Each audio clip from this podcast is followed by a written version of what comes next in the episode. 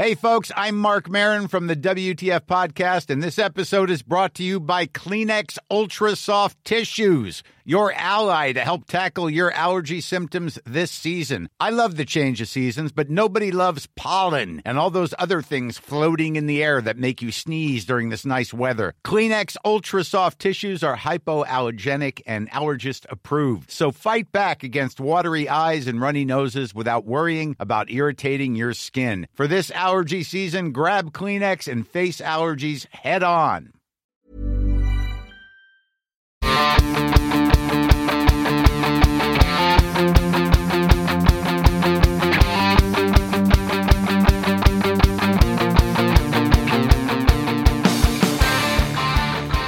Hello and welcome to another edition of the Warrior U podcast with your hosts, Bram Connolly, Reese Dewar, and Coach Louise Benoit. These podcasts seek to provide you with ongoing motivation towards your goals. We will explore topics around nutrition, physical preparation, and motivation, as well as discussing what to expect from life in the military. For more information on today's podcast, be sure to visit the show notes and don't forget the Mentors for Military podcast too. Drop in and have a listen. Hi there. Today I had the pleasure of interviewing Rhys Dowden. He's the owner of Operator Edge, a company through which he provides to his clients extensive mental conditioning, along with military, self defense, and strength training. Reese grew up in Queensland. He enlisted in the Army as soon as he was 18. He then served a little more than four years in the Royal Australian Armoured Corps.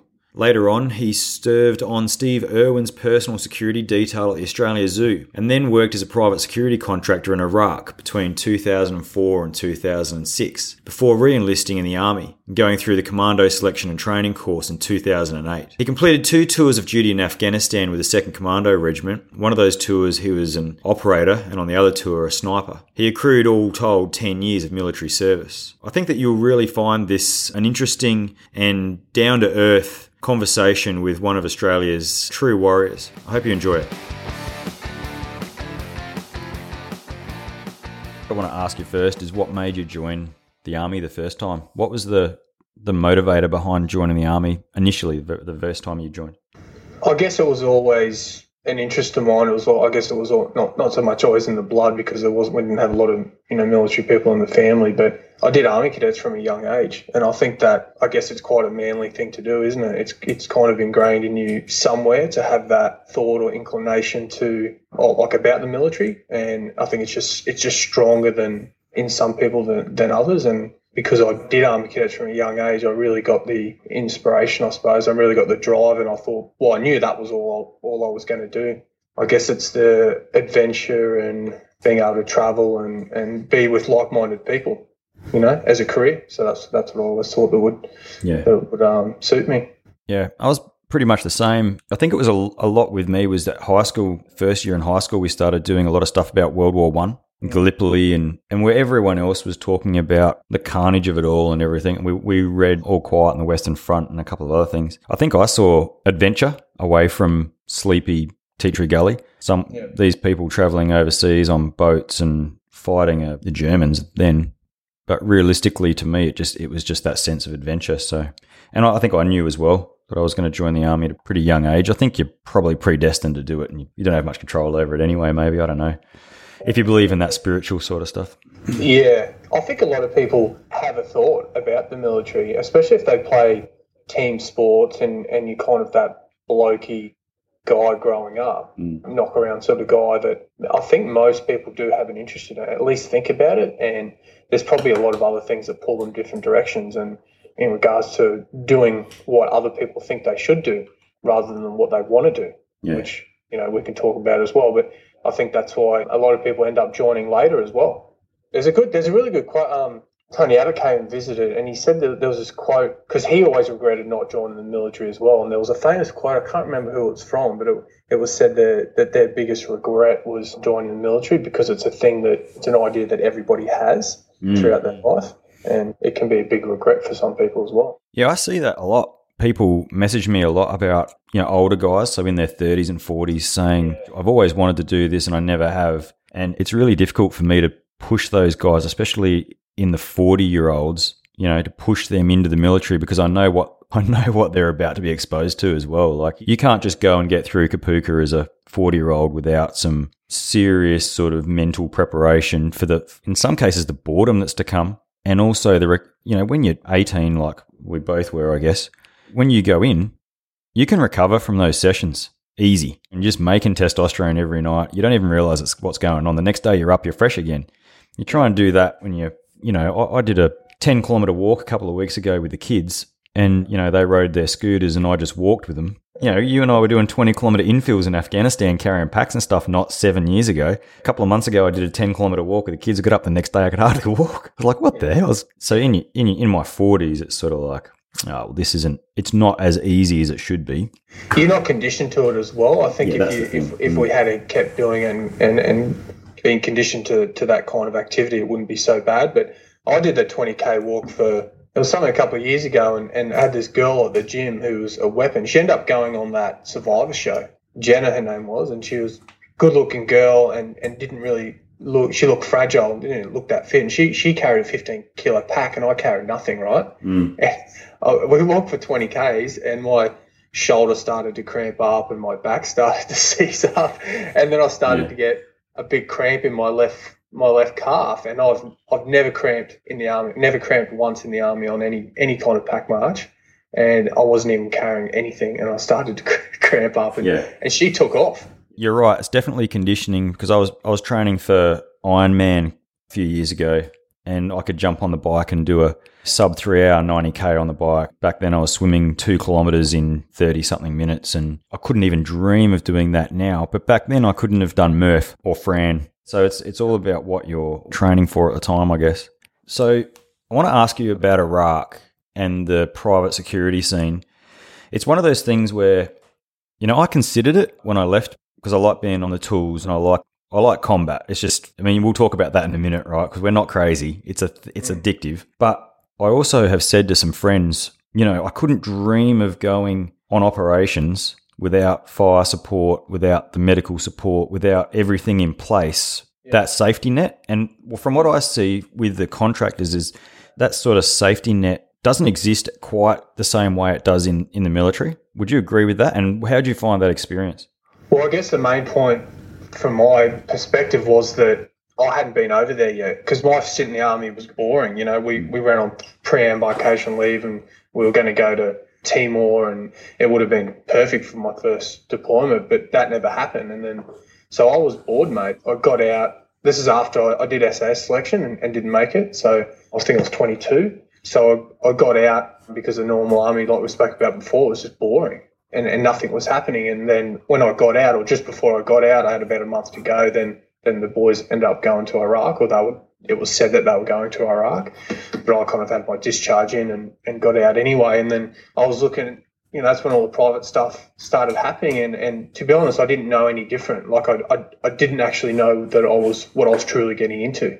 And I just, I had a mate over there. They were setting up a company, and, and I got a gig over there. And I've written about it a couple of times before. Of there was articles that I read about what not to do when you go into private contracting, and I broke a lot of those rules just because I had to get in. You know, yeah. I, I rocked up at the airport, and the guy, this big fat American guy, with it was all local guys that were running us around, and he gave me an AK with one magazine and some body armor, which was missing a backplate. And I had to decide there and then. I was 24 had to decide what I wanted to do. I could get on the plane and go back, or I could have a crack and you know, like like I said, I, I, I didn't know what I was. I was guess I was ignorant, didn't really know what I was actually getting into. But now, if that was the same situation, no way, you wouldn't even find me in the fucking airport. Yeah, it was young, not being experienced, and wanting to get in on the action. Mm-hmm. And then it got better after that, and I obviously learned different things. And a couple of times while I was doing the contracting for, it was on and off for, for around two years between 2004 2006. I said no on different different things, different jobs that they were going on, and different people in charge I wasn't happy with. And you're right, not having the fire support, not having the just any kind of support really. And I just said no on a few times, and and they actually turned out to be really good decisions. Guys got pretty, you know, they got in trouble because the right guys weren't running it then other gigs that I had over there, I was, I was mainly on base, doing base security, which, you know, I was happy with because I wasn't out on the roads and then seeing all these guys that contractors just getting carved up over there because, you know, the equipment that they had, the job that they were doing, it was just, you know, they were sitting ducks for ambushes and, mm. and not getting that support, even though they did talk about it. You know, the, the military did definitely did back up the contractors to a certain extent, but it's nothing like, say, what we had in Afghan. And comparing the two, I mean, I had a lot of fun in Iraq, don't get me wrong, but it would be hard when I when we went com- with commandos and seeing how professional it was and the support you got, including not only fire support but medical support, which was huge and and doing the job, it was a lot harder physically, obviously in commandos, and some things were probably more dangerous, but um, you, you almost felt safer. Yeah. So I don't know if I'd do it now. You know, maybe if I was on, uh, I almost went with heart. So maybe if you're on the, one of the gigs with all the boys that you knew, but that's a big problem. Problem with contract, you don't know who you're getting. So yeah, it's it was a big eye opener, mate. Yeah, you're right. It's uh, I, I probably I'd be very reserved about who I went with if I was to do it again you know, I often wonder there's no real support for guys who've been in serious stoushes in contracting when they come back. I mean, they would have seen some yeah. brutal shit.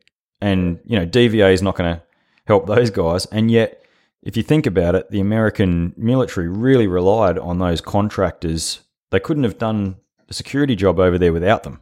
So it was a second army, really. But they've they've got an army for free you know, without being having to have to fit the bill for them later on in life. So it's a little bit disingenuous, I think. Exactly right. I read a good article recently, and it was um, it was saying how contractors should actually be classed on the same level as the military because a lot of them are ex-military, so they should be thought of as veterans and warriors because a lot of them are. And you're exactly right with that point that yes, they get paid more money, but it's actually cheaper for the government because they don't have to back it up. They don't have to support these guys mm. when they get fucked up or, or injured or broken physically and mentally. And, and you're right, there would be a lot of guys dealing with a lot of issues because of that fact. But the, I mean, we were we were looking after an American military base over there, so we were actually looking after American soldiers, not just local soldiers or, or the local populace. It was actual American soldiers were on our base who couldn't do their own security, couldn't do their own force protection.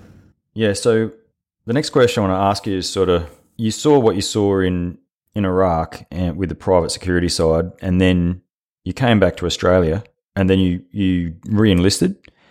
And you know what was the decision behind the re-enlist and SFDRS? I mean, I'm a massive champion of that cause. Was the um, OC selection wing in 2007 and really reignited it because they were thinking at the time about scrapping it, and we you know, I put a lot of effort into making sure that it was stood up for the future. You know, there's no, you know, mistaking the fact that most of our gallantry winners, you know, a lot of the gallantry winners from Afghanistan were S- SFDRS guys. So there's something special about them. There's no doubt about that.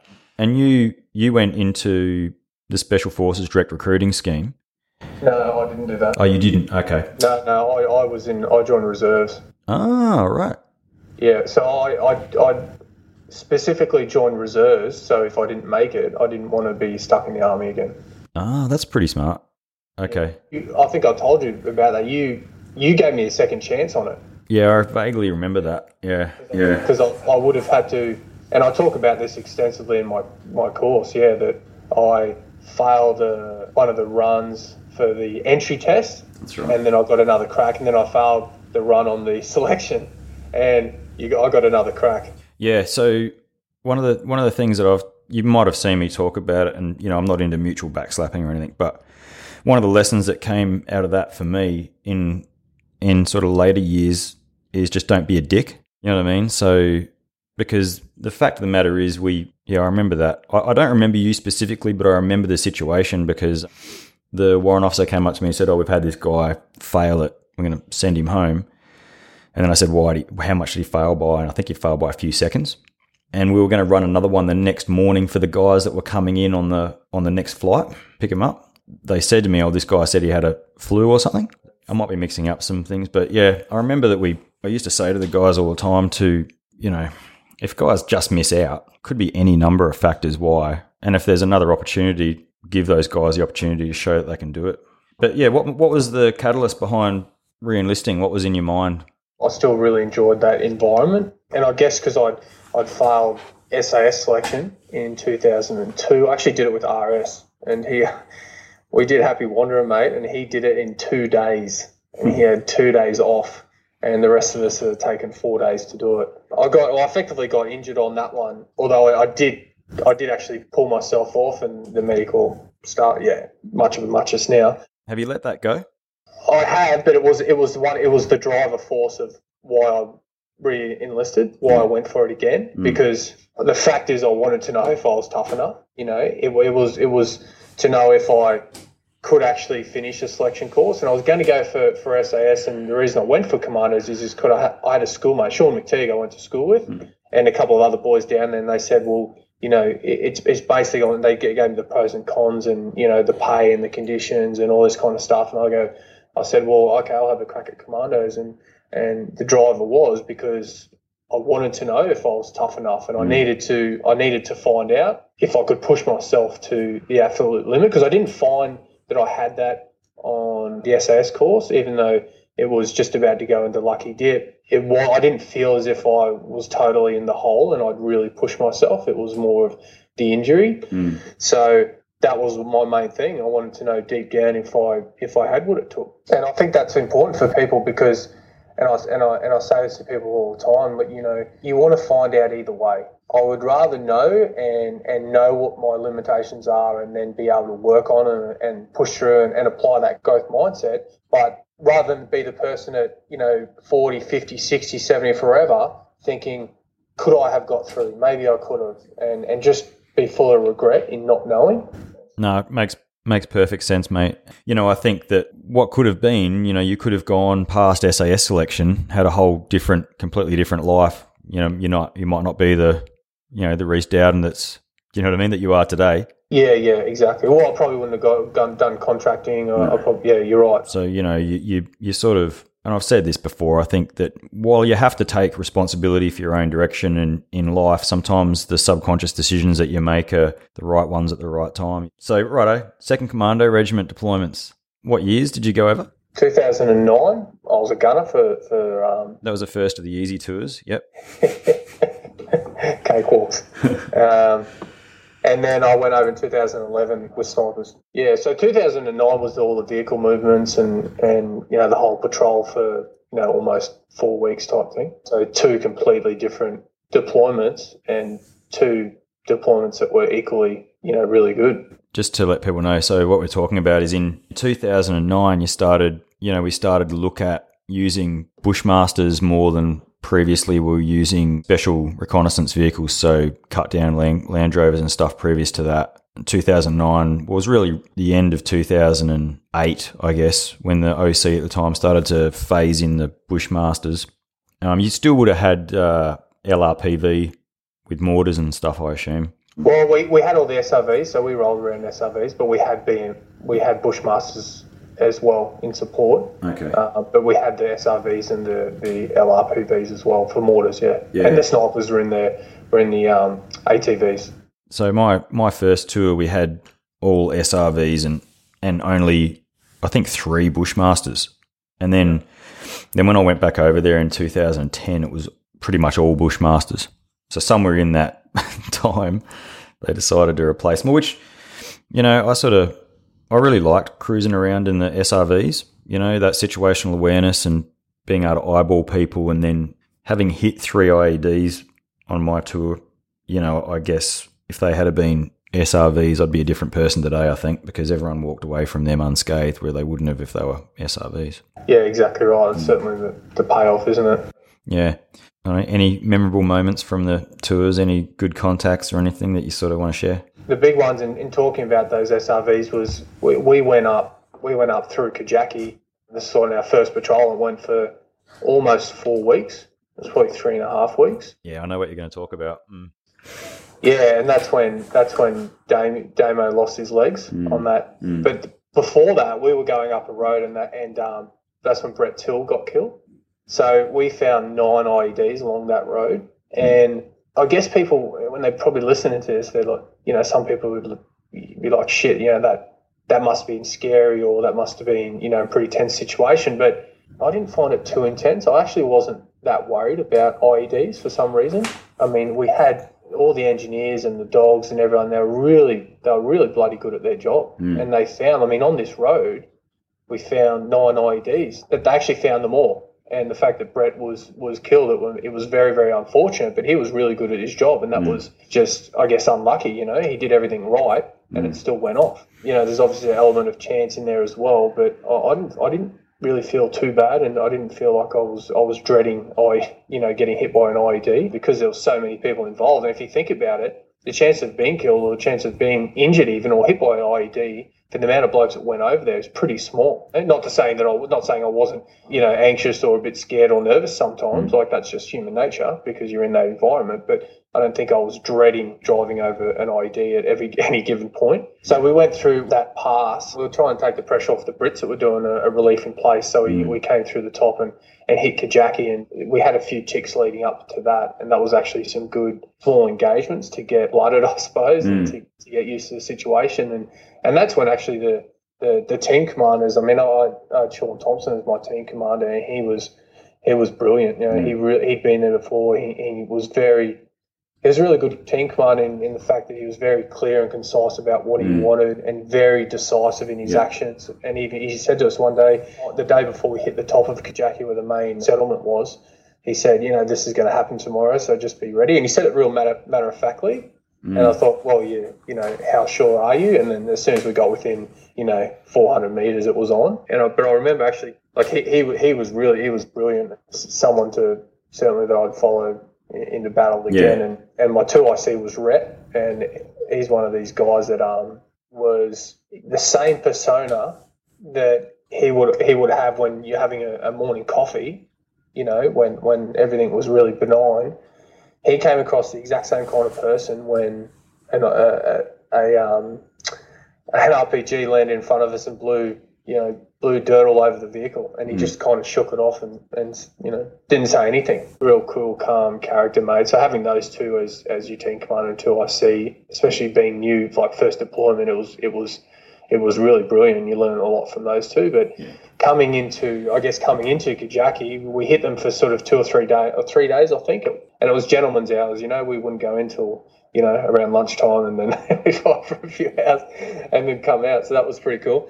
But I remember um, as we as we came into it, they were they were launching a lot of IEDs, uh, sorry, a lot of RPGs, and we were a couple of vehicles back behind this um, little hill, and these RPGs were coming over and landing all in and all around the vehicles, and dust was getting blown up all around us. And nobody got injured, but it was that actually felt, I guess, more like a war movie that um, than any other time that I'd been over there. And yeah. It was a good, it was it was a really good experience actually. Yeah, I've talked about it before. We had a sort of similar thing down in Gumbad where we had the the company down there, and we got was meant to be a couple of day operation, and it ended up being seven days because the helicopters couldn't get in or out because of a dust storm, and so we had no food, no water other than what we we're winning locally. You know, we're down to the last couple of magazines each. The radio batteries were all were all just about shot, and we were yeah. talking about going through a company E and R plan. But you know, you talk about you know, H was the CSM, and I had, you know, I was one of the platoon commanders, and Chris was the other one, and there was a couple of there was a couple of really standout well, all of the team commanders were brilliant. And I think the Taliban knew that we were on the back foot as well because they started massing some big attacks against us. And it was more like, you know, something you'd read about in Korea or, you know, World War II, where, where there was these huge engagements that lasted for days, rolling gun battles and, you know, and then we finally got a couple of CH 47s to come in through the dust to pick us up and the Taliban gave us a great big fuck you on the way out by firing a RPG over the back ramp of the over the CH47 as we got on it. And the other platoon left one of their quad bikes. They couldn't even get the quad bike up on it. They were under that much pressure to get on the on the helicopter, so they just left it there and we we blew it in place. That's a whole nother story. Collateral damage and people climbing on it and stuff. I'm sure.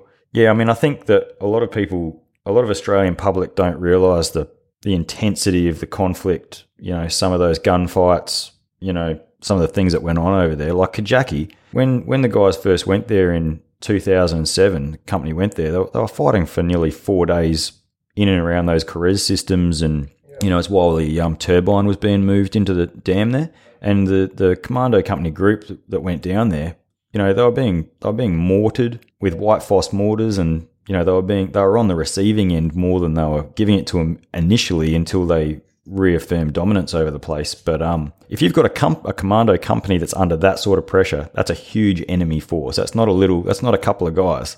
That's yeah. you know you're talking hundreds probably. So yeah, and people don't realise that. I think people really think it's more of a because they're used to you know peacekeeping roles like mm. Timor or Cambodia or even Bougainville, all the small engagements of Rwanda or Somalia that they, they had back in the day. But um, you know, when people ask me what was it like, and I said, well, it was it was war. Yeah. You know, it's what you expect war to be. You know, you, you have a special forces unit yeah. that is dumped into the really bad places of, of Afghanistan, and by bad I mean that if you can't walk around there without a certain number of troops, without a certain number of support, include you know a, a, number of different tiered elements of, of air support and medical support at the same time, without you know getting. Hiring for your small business? If you're not looking for professionals on LinkedIn, you're looking in the wrong place. That's like looking for your car keys in a fish tank.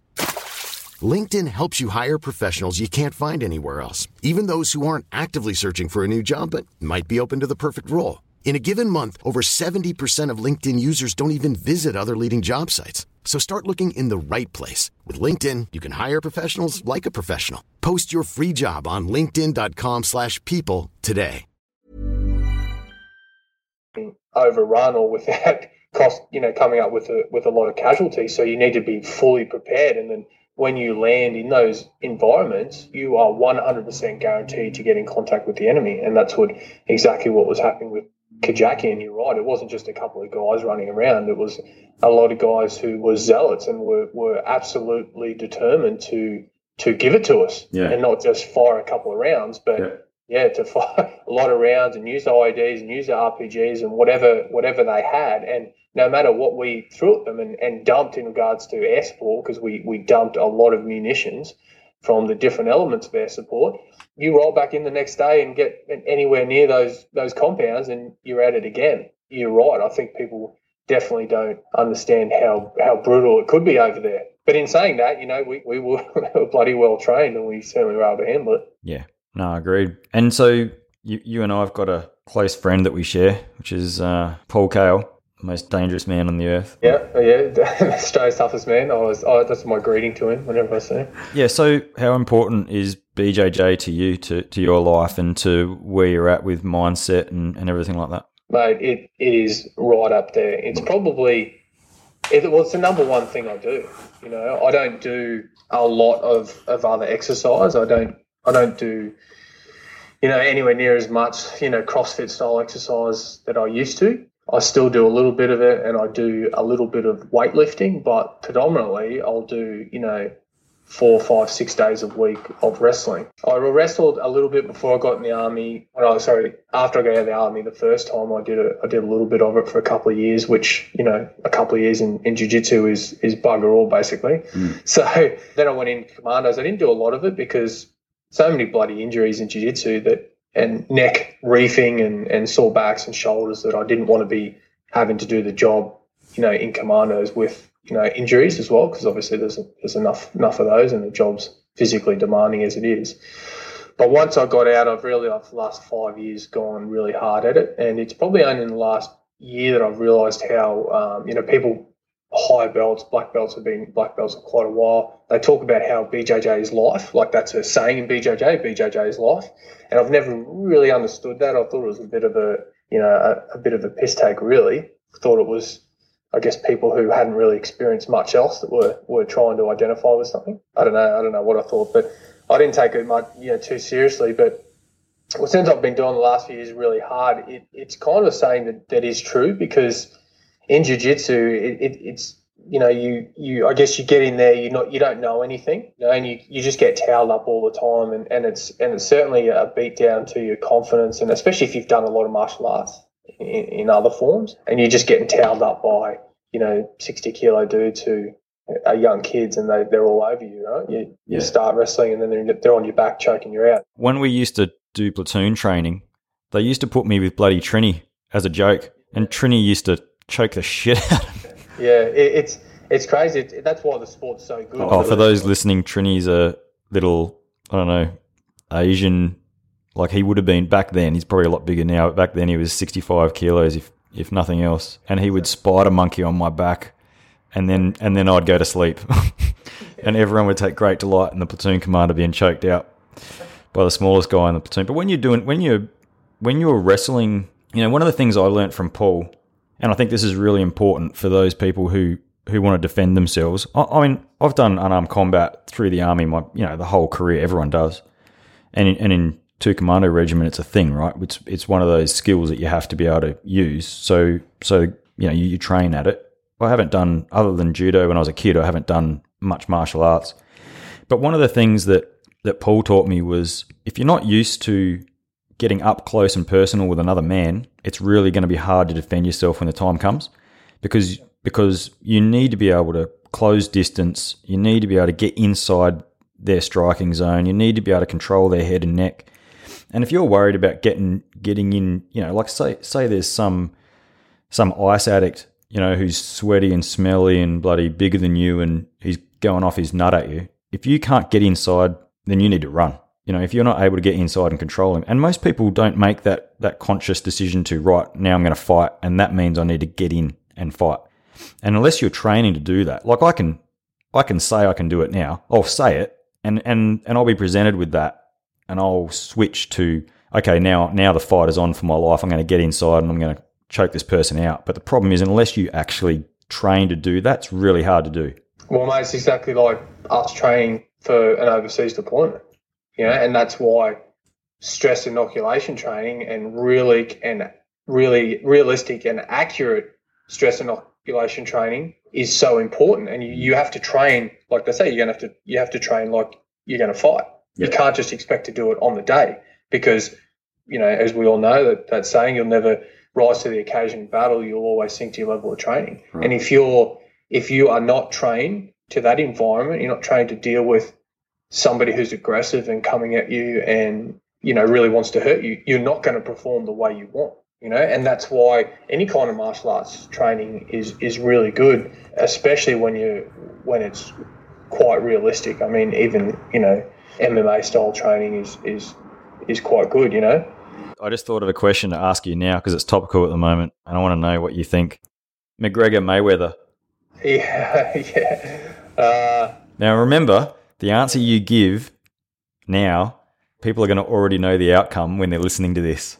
yeah, yeah, that, that's right. Yeah. Well, well, I guess what I'd say it's it's. I mean, I, I've I've kind of not written McGregor off before, but I, I've thought, gee, you know, he he he loves to talk and. Mm. You know, is he overstepping the boundary? And, and he hasn't yet. And that's not your that's not that's not your style. So I can see why I can see why you would see someone with a big mouth like that and go, "Oh, yeah, you're going to get your ass handed to you." But he, he does back it up, doesn't he? It's a mindset, and it, mm. and it's a it's a it's a way that he uses his mindset, or it's a way that he gets into mindset, the mindset of winning. You know, he's like Sun Tzu said, you know, uh, warriors win in their mind first before they go to battle.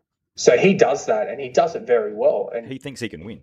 Yeah, it's not, it's not, it's not a, um, it's not a show in any way whatsoever. Yeah. But Mayweather has never been beaten, and he's a boxer. So they both think that they're going to win. Mm. I and and I don't mind saying this, and I don't mind being proven wrong, but I can't see how Mayweather would be beaten. A lot of people, a lot of people are saying it's ridiculous. You know, it's a ridiculous thing, but it's ridiculous. But we all want to see it. And interestingly, I think Mayweather does something that McGregor probably hasn't seen before, which is I know that he's fastidious in watching the other person. He he does this center of gravity construct on the person, right? And then he pits his strengths against their weaknesses. He does it. He's exactly like what Special Forces does. Yeah. And and so whereas I think what McGregor probably does something similar where he you know breaks down, but it's very difficult to do to do with boxing. Very difficult to watch someone else's style and then adapt your style to them, which May, Mayweather does really well. But I think that McGregor's going in, and his tool bag is big, but he's only able to use one asset of the tools that he has. Apparently, he's a good boxer, and he's really awkward. He's a really awkward boxer, which, you know, but then so is Pacquiao. So. You, you see when, when, when Conor fought Jose Aldo hmm. and mm. he, he knocked him out at the start because um, Jose Aldo came, came in and probably overreached. But if you've seen the replay, Aldo landed the hook on McGregor. So he could have been, it was right on the chin. He could have been knocked out, but it could have been a double knockout. So imagine getting, imagine um, Oh, Conor yeah. allowing Mayweather to do that. And Mayweather doesn't knock out and knock out a, a lot of people. No. Right. That's not really his style, but he's not going to overcommit like Aldo did. And I guess one of the other one of the other aspects to it as well is, you know, if if Mayweather's able to protect his chin, which is by all accounts pretty strong anyway, if he's able to protect his head, McGregor's got to be able to try and get through those defenses, which then opens up his body, which he's probably not used to getting body shots the way he's about to get body shots. You know, because a box and those gloves are so much heavier. I mean, there's so many variables to this. It's going to be so fascinating.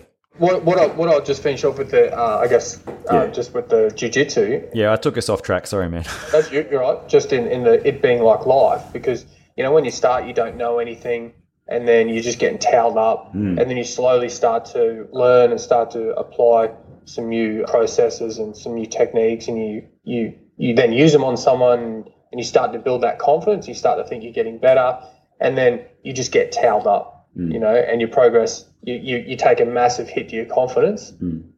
and then you have to kind of build that back up and again start on that process of getting better and better and better and better and then you get knocked down again. And this is you know this happens over years and that's why it's kind of like life you know because you, you're getting knocked down all the time and you want to see that progress to get better hmm. and to re, you know build that confidence again and then you're getting knocked back and you've got to deal with that. Hmm. And you've got to deal with, with that in a way where you don't where you apply you know emotion a, a high degree of degree of emotional intelligence because hmm. in wrestling if you get angry and if you try and use too much energy and too much strength to try and get out of a position, well, then you're just going to burn yourself out and then you're going to get even more dominated. So you've really got to check the ego, which is very hard to do. And I, I still struggle with that. And, and I'm a brown belt. I've been doing it for years hmm. because human nature is if somebody's attacking you and somebody's wrestling you, you want to defend it with all your life. So being able to be in a fight with someone who is on you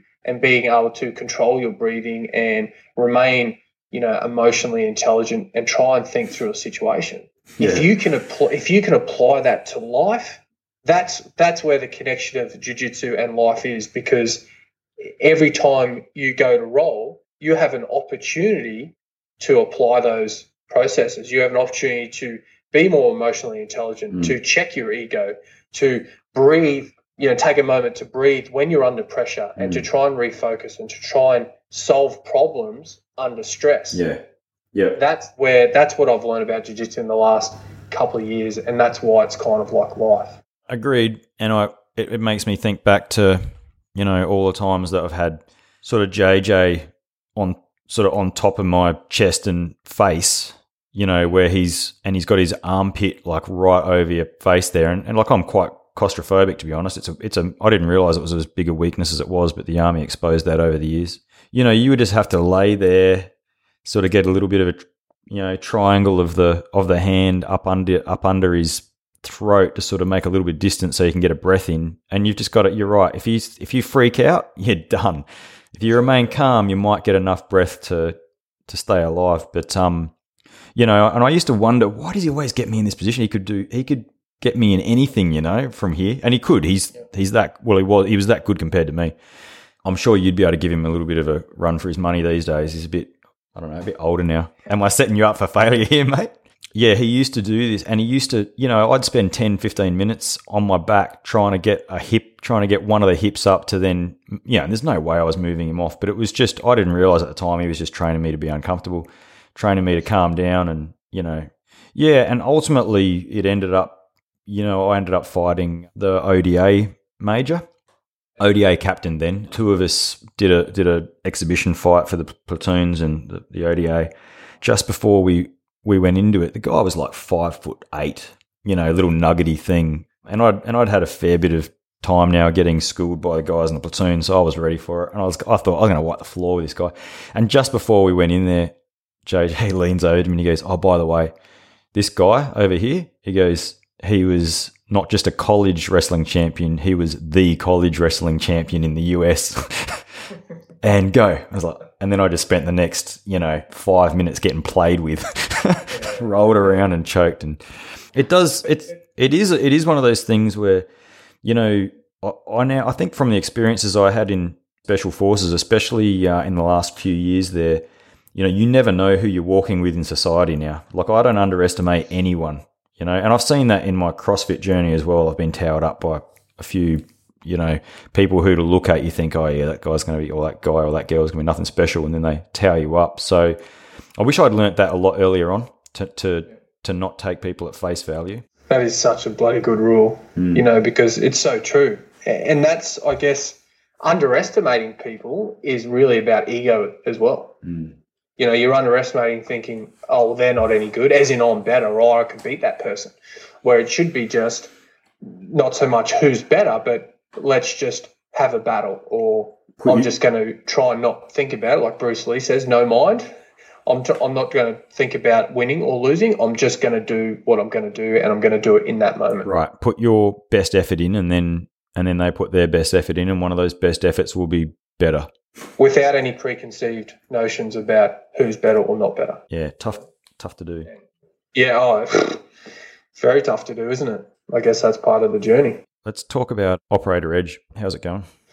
It's good, mate. It was um, the main reason I got into it was I needed a change from from a previous business, and I'd learned a lot in regards to not only mindset but how to promote it and how to market online. And, and that I had one of those moments, which I talk about in my course actually, that you know I was, in the kitchen and I wasn't happy with where I was, and my, my wife even said to me, you know, you can't keep being unhappy. You can't mm. keep being in this position in the kitchen complaining about where you're at and I and this this is one of those moments of clarity, like uh, like it was on selection course running down Singleton, you know, main road, doing the three point two, thinking I was going to fail. It was one of those moments where you just have to make a decision to to move forward, yeah. and I, I, just took the jump, and it was because I wasn't happy, and. I needed to take control of my life. I need to start being happy and start going in the direction that I wanted and right. so that's that's how that's how it basically started. And so you had a you had a passion for it, obviously, and then what you needed to do is then implement that that passion and and try and you know because you're not you're like me, you're not doing it to make money, you're doing it to because you've got a story to tell and you've got you've got people to inspire. Exactly right, and you know it's interesting too that these, or yeah, before you get into special forces, you have this idea, idea of, of these guys that are secretive and, mm. um, you know, they're they're elite and they're the best of the best and all this kind of thing, and you, you have a real, um, or you really look up to them, I guess, mm. and because you don't know a lot out of it, a lot about what goes on and a lot about them, and then when you get in there, you kind of you really forget about that because everybody else has done what you've done, so mm. you're just one of the other boys, right? Mm. But then since being out and, and since uh, teaching these people about mindset and young young guys who want to be SF, they really do look up to you, and you kind of you kind of don't realize how much you've learned, how much you've gone through, and how much you can teach these guys and, and impress impress these guys and, and, and how much they can actually learn from you. Mm. And when I thought about that, of everything that I'd gone through in the unit, that's when I thought, well, a lot of people could benefit from that, and especially of of how to. The big point that I get across is how to deal with failure. You know, because I think that's that's a an integral part of life. Like it's going to happen no no matter what.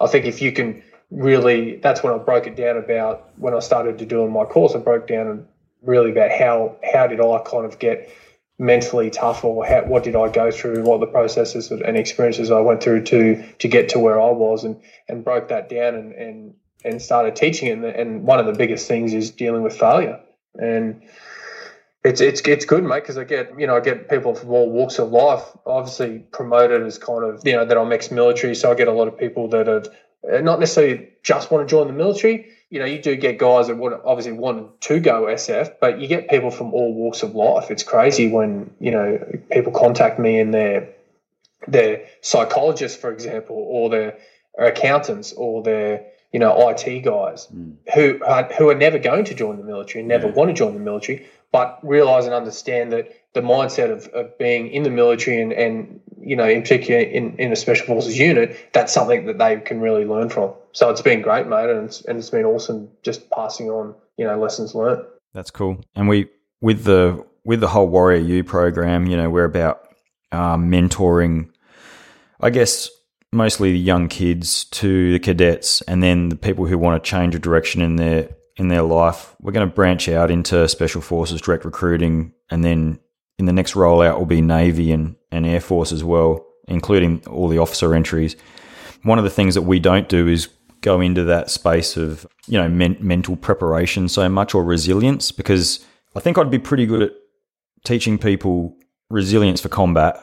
You know, because of the stuff that I've done with my own platoon with regards to Dave Grossman's on killing and on combat, which you know is the reason I think, and the guys can thank me later if they want. It's the reason they don't have PTSD, and and because of the because of the type of training that I was fortunate to be allowed to run, and because of the visualizations that we did, you know, the guys I think in most cases, if they weren't screwed up already, they didn't get screwed up on my watch. But you know, I think that if if there's guys and girls who are on the Warrior U program, which is basically you know a roadmap for them to go through their civilian life and then try and get into the military. If they're finding self doubt or if they're finding that they need to be able to just be tougher, I think that them doing your program is probably a perfect synergy between the two, between being mentored, you know, on their roadmap, on their journey, and then also going through a, a program where they can, you know, toughen the hell up. Yeah, yeah, I agree, mate. And that's that's a lot of the things I teach too is is building that that plan. And and obviously they they're going they ha- they're going to have that goal already of joining the military and you guys are going to help them mm. define that path and how to actually get get to it. And then yeah if they've got some more you know self development or mental toughness and mental resilience strategies and tools that they can use to get tougher I think it's a very good combination mate for sure. Mm. We need to explore that a bit more and work out a way to yeah, to synergize that for use of a wank word. You might find there's a little bit of there's probably a, a little bit of crossover too, mate, because um, you know, I, I, I teach you know building a plan as in using you know the SMEAC process and and all that all that kind of stuff, as well as a, a bunch of other tools. But yeah, it will certainly it will certainly be be good to cross load.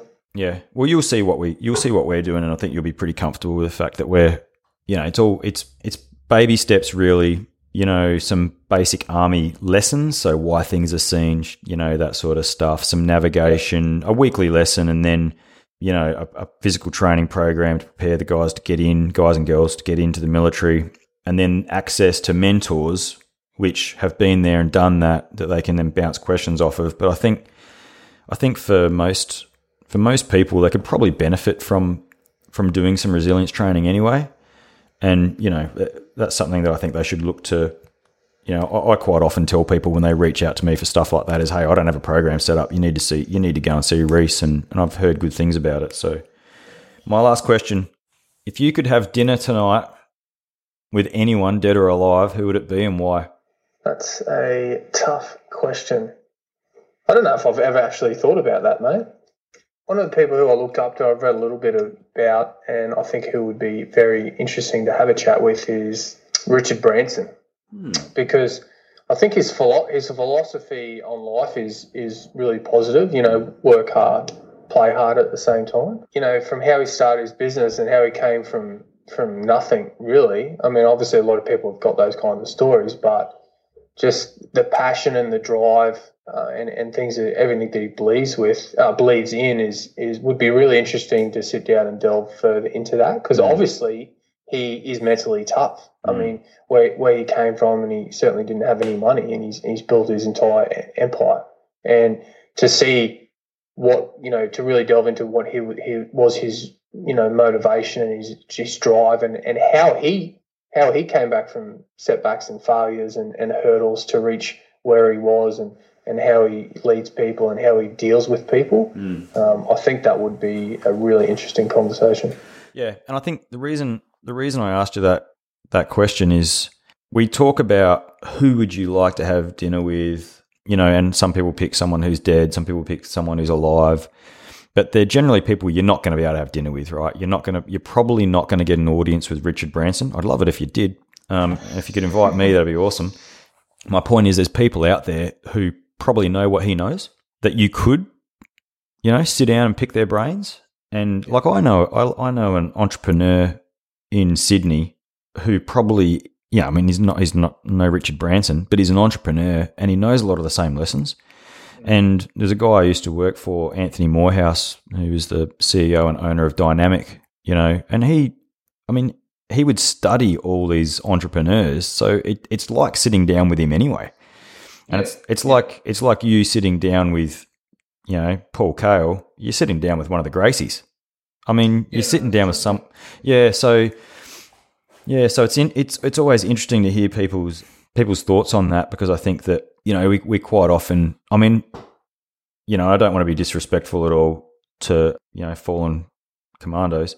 I would, you know, I'd like to sit down and have dinner with Brett Wood, you know, because I because I haven't seen him, you know, forever, and and you sort of you sort of think to yourself, you know, it's like, gee, there was a there was a living legend, and I and I didn't spend as much time talking to him as I as I could have you know, it's like yourself. Like I, I, I'm all in. You know, like I, I appreciate your time being here because you never know when you get to talk to someone of your sort of, you know, same ilk, so to speak. Yeah, yeah, that's true, mate. Yeah, you got a good point there.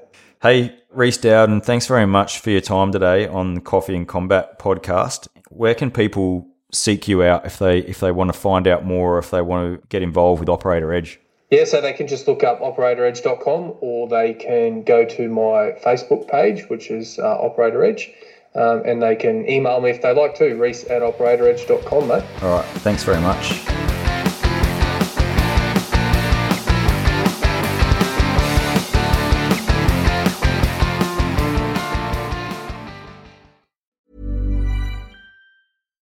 Even when we're on a budget, we still deserve nice things. Quince is a place to scoop up stunning high end goods for 50 to 80% less than similar brands. They have buttery soft cashmere sweaters starting at $50, luxurious Italian leather bags, and so much more. Plus, Quince only works with factories that use safe, ethical, and responsible manufacturing. Get the high-end goods you'll love without the high price tag with Quince. Go to quince.com/style for free shipping and 365-day returns.